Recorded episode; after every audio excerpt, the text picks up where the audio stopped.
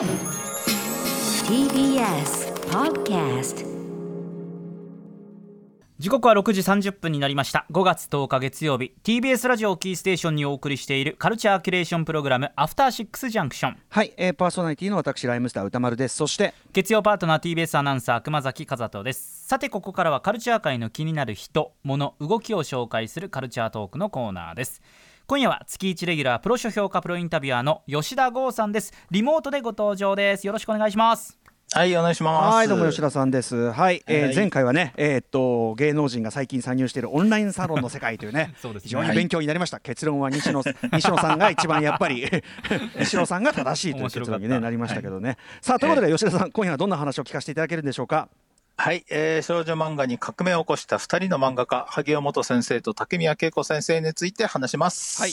話題沸騰。よろしくお願いします。お願いします、はい。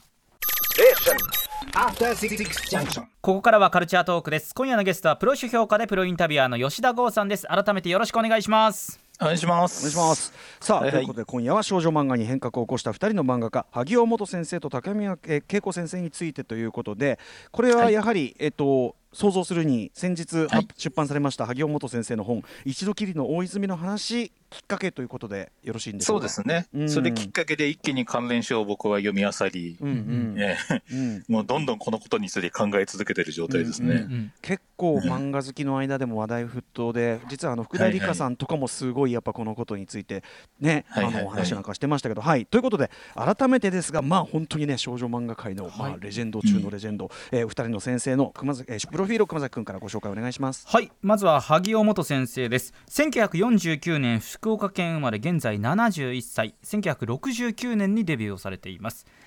代表作は「ポーの一族」「11人いる」「残酷な神が支配する」などなど。日本 SF 大賞。手塚治虫文化賞。漫画優秀賞。や日本漫画家協会賞。また少女漫画家としての初の紫綬褒章など多数受賞されています。続いて竹宮恵子先生です。1950年徳島県生まれ現在71歳。1968年にデビューされています。代表作は「ファラオの墓」「風と木の歌」「地球へ」テラへテラへね。そうですね。小学館漫画賞、それから日本漫画家協会賞紫綬褒章などこちらも多々受賞されたほか2000年より京都精華大学の教授となりまして2014年学長に就任されています。はい。ということで、えーまあ、このお二人についてということですが吉田さん。はいはいはい。うんうん。まあね、もともと同学年で、ある意味盟友と言っていいような二人だったわけですよね。うんあのー漫画家になろうとしていた萩尾先生を竹宮先生が、うん。あのー東京に誘い、はい。うん状況がそれでできて、で、うん。二人で一緒に大泉のその大泉サロンと呼ばれる大泉のアパートで一緒に住み、うん。で、そこにいろんな同じような夢を持った少女漫画家が集まってきてみたいな、うんまあ、美しい話として少女漫画版時はそうみたいな感じで語られてきたんですが、うんうん。なぜか竹宮恵子先生側は積極的に語るけど、萩尾先生側はこのことについてあまり語ろうとしなかった。うんうん。で、その理由というのが今回出た一度きりの大泉の話という本でかなりはっきりと書かれうん。たんですよね。はいはい。しかもその内容というのが本当にもう本当一度きり、今回に限って話すのであって、この先二度とこの、これに関するうん。話はしませんという。うんうんええ。なんかその萩尾さん的にはとにかくこのことについてもうに逆に言えば二度と聞かれたくないので、うんうん。あのもうこれでで終わりにしたいからほあえて語ったというようなことを書かれてますよね。そううんあのーちょうど2016年ですね、竹宮恵子さんが少年の名はジルベールという本を出して、うんはい。で、その大泉サロン時代の話をかなり細かく書いてたんで、うん。で、それでいろんなメディアとかが、あの対談を申し込んだりとか、うん。二人の。うんとか、あの、ドラマ化とかどうでしょうかみたいな話が来るたびに萩尾先生がもう、完全にトラウマで触れたくないことを何度もそうやって触れられて、はっきりさせていきましょうって書いた本で、ん本当に萩尾先生サイドとしては、まあ、ざっくり言っちゃうと竹間先生から、うん。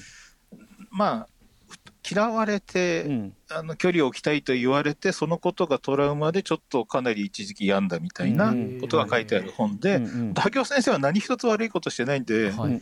気持ちはすごいわかるんですがただツイッターとかまあいろいろ周りの感想とか見てても、うんうんまあ本当萩尾先生の本がショックだった感じで、うんうんうんあの内容にも触れられないみたいな感じの人がすごいちょっとだから僕もこの本読んで、うん。もちろん話題沸騰なのあれだけどなかなか使い。方かん、ね、難しいなとは思ったんですよね。ただそのそれこそ本当に読んでほしいんですよ「少年のジルベール」って竹村先生の本を読むとかなり立体的になるしうん、でぶっちゃけあれなんですよ。僕竹宮先生の気持ちが分かりすぎる。ほうほうほう。ううん。ですよ。あのー萩尾元さんっていうのはもう本当紛れもない天才。うん。うんとんでもない作品をずっと生みつ生み続けている人で、はいで竹宮先生は読んだ時点では自分の方が先輩というか、ま、漫画の世界では、うん。うん。で仕事もあってうん。で明るくて朗らかでまあ人当たりも良くて、で萩尾先生っていうのは結構いろいろ不器用な人で、うんうん。だから自分はうん。なんか、とにかくなんだろうな自己評価が異常に低い本なんですよね、萩尾先生の本って。なるほどなるほど。うんうん。あのー私自分の作品にも自信がなければ、うんうん。自分の人間的な部分でも。だからうん。その嫌われた理由っていうのを自分の中に探すんですよね。私がどんくさいからだダメなんじゃないかとかうんなんだとか。でも滝村先生あの滝村先生の本読めばはっきり分かるんですけど、うんうんまあシンプルに嫉妬なんですよ。竹宮さん側がそのうん萩尾さんの才能に当時嫉妬されていた。あのまあとんでもない才能に気づいて、うん。うん。本当に当時は性別も分かんなかったから男だったら結婚したいと思うぐらいに惚れ込んで。へでデビュー前の萩尾先生はボツだらけで全然作品書けなかったところで自分のなんかね仕事している出版社を紹介して、うんうん。みたいな感じでかなりケアしたら、うんうん。そっちの出版社に萩尾先生の方が気に入られて、うんうんうん。どんどん仕事をあのしかもデビュー当時からとんでもない作品を書き始めて、うんうんで竹村先生は比較的器用貧乏なタイプで、はい。合わせにいけちゃうんですようね。んうん。で自分がそんなに書きたいで本当に書きたいものあるんだけど書けないでいる時にうんのびのびと書きたいものを書き評価されうんうん。る天才が身近にいてしかも天才に自分が仕事をする場を与えてしまったみたいな。うんうんうん。でその大泉サロンっていうのも平和な場なようで、うん。あのーそこに集まってくるうん。その少女漫画志望の人とかは基本萩尾先生のファンばかりだったですよね。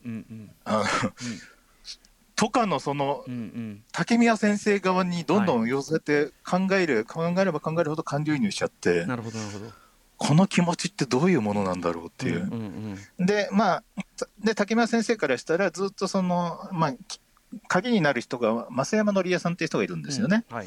この人がもともと萩尾先生の友達でうん。ペンフレンドで、萩尾先生が東京に来たらそこに住ませてもらったりとかしてて、で増山さんさんっていう人が近所に家があの家の前の、うん。あこの人大泉在住で家の前のここにみんな住もうっていう話になるよ。この人が実は鍵を握ってる人なんですけど、そうですね。はいこの人と要は BL の話とかで竹宮健吾さん先生とかが盛り上がって。今で言う BL ね少年そうですね、で萩尾先生はそこがよくわからない。その、そういうものはわからないけれどもあ少女を主人公にするよりは少年主人公にそれが動かしやすかったりとかいろいろあるんで、うん。少年を主役にしたものを書きでそれを見て竹宮先生がさらにモヤモヤし、うん。当時は少女漫画をあの少女以外を主人公にするっていうのがかなりうん。タブーだったらしいんです、うん。やっちゃいけないこととして止められてたのが、はい。萩尾先生はそれをできている。うん。自分はそれを書きたくても書けないみたいな。うんでもうんうん。なんか考えれば考えるほど滝村先生が辛いというか、それでもう耐えられなくなって、うんうん。あの別あちょっと別々に住もうと、うんうんで別々に住んでもう、ん。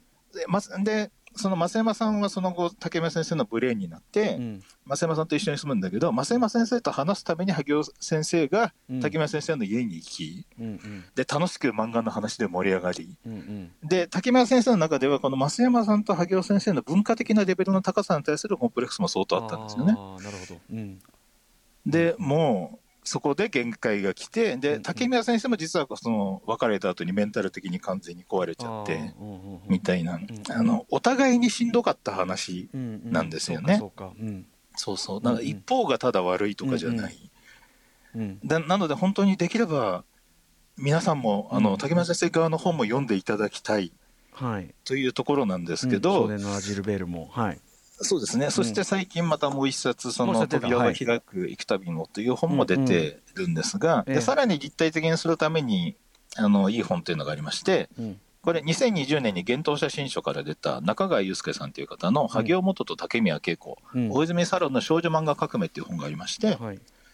これはその、まあ、当時はまだ萩尾先生サイドからの発言は出てないながらも、明らかにまあ両者がうん盟友としてすごいあの仲良かったはずが、うん。決裂していく流れみたいなものを、うんうん。いろんな証言集めて、でしかもなんだろうな、これ多分事実誤認じゃないかみたいなところの訂正までしながら、かなり細かくやってる本で、うんうんこれが重要なのが、うん。うんあの増山紀恵さんのコメントを取ってるんですよ、はい先ほど書いてるキーマンですね。だからキーマンですね、うんはい。そうです、2019年に増山さんに取材してるんですよね。うんうんそれが印象的だったのが、要は増山紀恵は、竹宮恵子が萩尾元に距離を置きたいと言った場合にはいなかった。うん萩尾がいつの間にか来なくなったのは忙しいだろうぐらいに思い、2人の間にそんな決定的な別れがあったとは知らなかった。はあは2019年秋、増山氏に取材した際、少年の名はジルベールの該当箇所を示し、竹宮様はこう書いていますと読み上げたが、彼女は知らなかったと言った。かっこ同書を読んでもいないようだった。そして増山氏はこう言った。ある時竹宮さんから大泉サロンを解体したのはあなたを萩尾さんに捉えたくなかったからと打ち明けられた。とっていうね。なるほどね。うんうんそうなんですよ。で、ただ恐ろしいのがやっぱ萩尾先生、天才すぎて、うんうんあの嫉妬っていう感情がわからないって書いてるんですよね。へうん。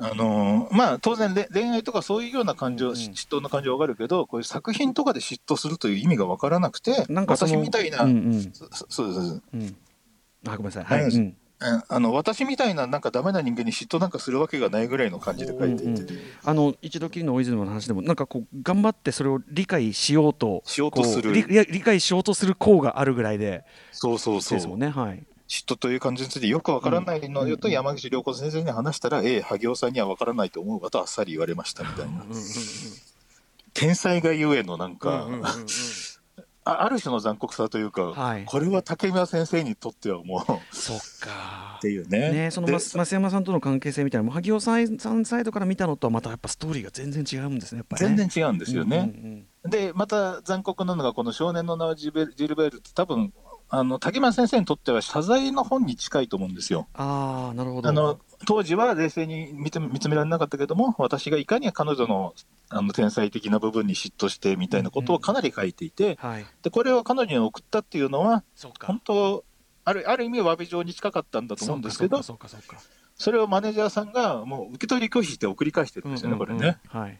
もうそれぐらいの溝があって、うんうん。うん。いやーそっかそっかうんうん。でもやっぱねそれはうんだから両面見るとなんかそういうことかってだからどっちも悪くない単純な話じゃないし、うん。どっちもものすごく傷ついた、うんうんしかもうん。ねしかもそれでどっちもすごい漫画家にやっぱしなっていくわけだから。うんすごいことですね本当にね。うん。ただやっぱ竹宮健康先生はあれなんですよね。やっぱ自分は天才じゃないって意識がすごいあると思うんですよ。ううん。んあの企業貧乏的にいろんなものを書いてオリジナリティなんかあとなんかね新しいことっていうのは多分風と木の歌でいわゆる BL 的なことをやったけれども、うん。その後はもう先生のあのねそういうような方向の活あのそれこそ歴史漫画的なものを書いたりとうんうんかいろいろやってきてたんですけど、うんうん。で僕萩尾先生に一回だけお会いしたことがあっおてーはい。あの東村明子さんが、はい。あのクラゲ姫って作品で、ええはい。あの漫画賞を取った時のパーティーに、うんオキテポルシェ夫婦と僕もなぜか招待されすごいて、ねそれも。そう遊びに行ったら、うん。萩尾先生がいて当然僕大好きで、うんうん。で奥手さんの奥さんも大好きなんで、うんうん。ちょっと僕が突破口を開いてちょっと話しに行きましょうって。なるほど。なるへー。ほどうんうんうん。そしたらなんかすごいあのクラゲ姫って作品のことを、うん。萩尾先生大好きみたいで、うん。すごいそういう話を熱く語ってくれて、うんうん。クラゲ姫っていうのはそのまあちょっとオタク的な趣味を持った女性たちがみんなええでそのアパートに暮らし、うんうん。まあ、BL 的な趣味を持った人とかが集まってたっていう話なんですけど、はい。でそれに集まってる女性たちのことをアマーズっていうふうに言われてるんですけどね、うんうん。私アマーズだったのって話をしてたんですよ。うんうん。うん。つまりその大泉サロン時代の話を多分と投影して私も彼女たちみたいにみんなで一緒に過ごしていた楽しい時があった的な感じで言ってたんだろうなと思って。なるほどなるほど。うんうん。ううんうんんそうかだからうん本当だったらそういう本当だったらっていうか幸せにありえたかもしれない可能性をうん見てたってことなんですかね。うんそうなんでしょううんね。うんそうか。だからそれこそだからなんだろうな竹宮恵子萩尾元少女漫画家になれる本とかねうんうんこれ2人の実は唯一の共著なんですが、うんうんまあそれはいつ共著なようでいつ出たやつこれはですか。1980年 ,80 年だったと思うんですけ結ど、構後ですね。はい。うん。共著のようでやっぱりお互いがお互い別々の章で別個で書いてるだけあで 全然共著になってないとか、うんうんいかにその後ねまあ修復できない溝ができちゃったのは分かるしなおかつ、まあね気持ちが分かるのが当時の友達まで追われちゃったんですよね萩尾本さんはね。うんうん友達がその友達だった増山さんがブレーンとしてうん。滝宮さん側につきみたいな、うんうん。うん。いやーなんかね。うん。読んで読んでくれないかな。でも読、ま、こうやって読ませる読んでほしいとも思なんか求めることすらなんかある意味残酷だそのしっていう、あの君少年の名ジルベールの方をね。まあね。そうなんですよいね。やだしねそのやっぱりいろんな頑張って頑張って決着をご本人たち的にはつけてきたことだから、ちょっとね、うん。そう他者が気軽に立ち入れることじゃないっていうのはすごいわかるけれどもっていう、はい、でもなんかすごい、うん。その少女戦後少女漫画史の大きなそのなんていうのかな、うん。まあ、もう一つの真相っていうか、うんまあ、萩尾さんご自身も例えば24年組ってくくりどうなんだとか、うんうん。なんかすごい問い直しがあってすごいこうここに来てね。ねこここに来てこうなんていうのその歴歴史観自体がこううん見直されるようなことがあるんだと思って、うんうんそれもすごい感慨深かったですけどね。うん。多分だから時矢荘とかもそうなんですよね、うんうん。すごい平和にいろいろ語られてるけれども。確かに絶対寺田博博夫さん側から見た時矢荘っていうのは全然違うわけで。確かに確かに。才能。あの人は、うんうんうん。そうすごい真面目にいろいろやってきたら、周りがどんどん売れていって自分はそこに取り残され、うん。ちょっと心を病みうん。漫画家をやめみたいな、うんうん確かにね。そうなんですよね。はい。ということでこれは、まあ、あの萩尾元さんのその一度きりの大泉の話と、まあ、竹宮恵子さんの「少年の名ジルベール」まあ、両方読んでなおかつ気軽に面白いなんて言える本ではないですけど、本当にこれはぜひ読むべき本だと思います。うんはいはい、ということでありがとうございます。ちょっとなかなかね、こう、はいはいあのこの本の話はしたいけどするべきだと思いつつどうしたもんかって迷ってたところもあったんでありがとうございます。いですねはい、うんはい、ということで、えーお時間来てしまいました吉田剛さん、えーとはいはいお知らせ事などあればお願いします。はいはい。えっ、と、明日がいつもやってる猫舌ショールーム5の部屋でゲストがモーニング娘。おじの飯久保春菜さんですね。うんはい。ははいい。そうはい。え他にいいの？はい。はい。あさってが、えっ、と、パイパイデカミさんと川越ひなさんとロフトナインでイベントやります。これも配信ですね。はい。はい。あのー以上です。あとブブカの、あのモータ連載のロビンさんも面白かったです。はいはい今回も、ね、ありがとうございます。はい。はい まあいろいろやられてるので、吉田さん、まあ SNS などをチェックしてください。ということでここま次でのゲスト。回は歌川くんです。はい。あ、歌川さん。へえ。まあ、それは詳しくはまた後ほど、はい、お願いします。はい吉田剛さんでした。ありがとうございました。どうもです。ありがとうございました明日のこの時間はバンドスカートの澤部渉さんがおすすめの漫画紹介してくださいます After Six Junction.